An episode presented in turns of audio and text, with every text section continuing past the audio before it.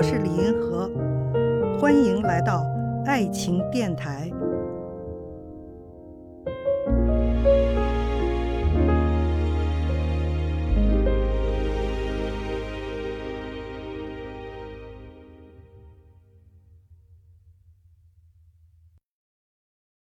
如何让自己更爱自己？我觉得这个问题挺有意思的。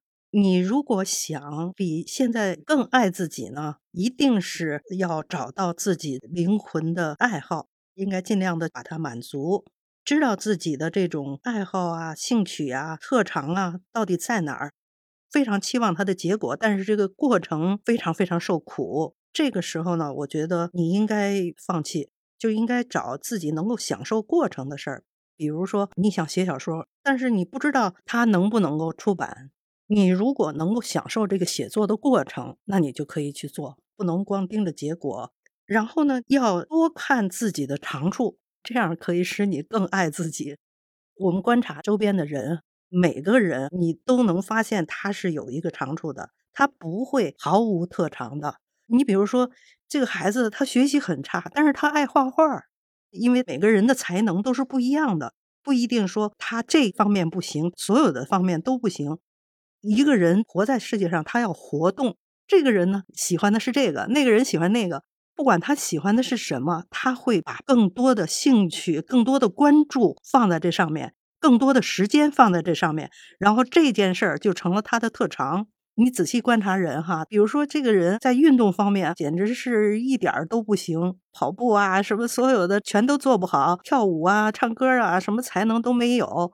但是呢，他特别喜欢烹饪。做饭做的特别好吃，所有的人他的时间总是要放在某一个方面，所以他总是会有一些特长的。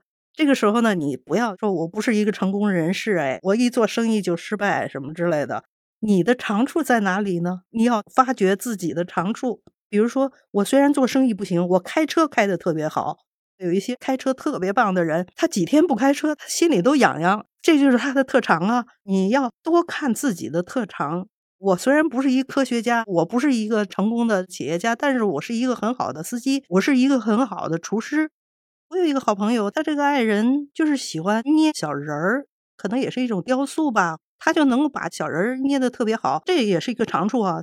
所以说要多看自己的长处，这样的话就能够更加爱自己，觉得自己的灵魂也是有一个特别享受的事情，从中获得快乐。我觉得最重要的是快乐。所以呢，我们爱自己最终的结果就是我们有一种人生圆满的感觉，会有一种我的人生虽然也有痛苦，但是我的快乐是多于痛苦的。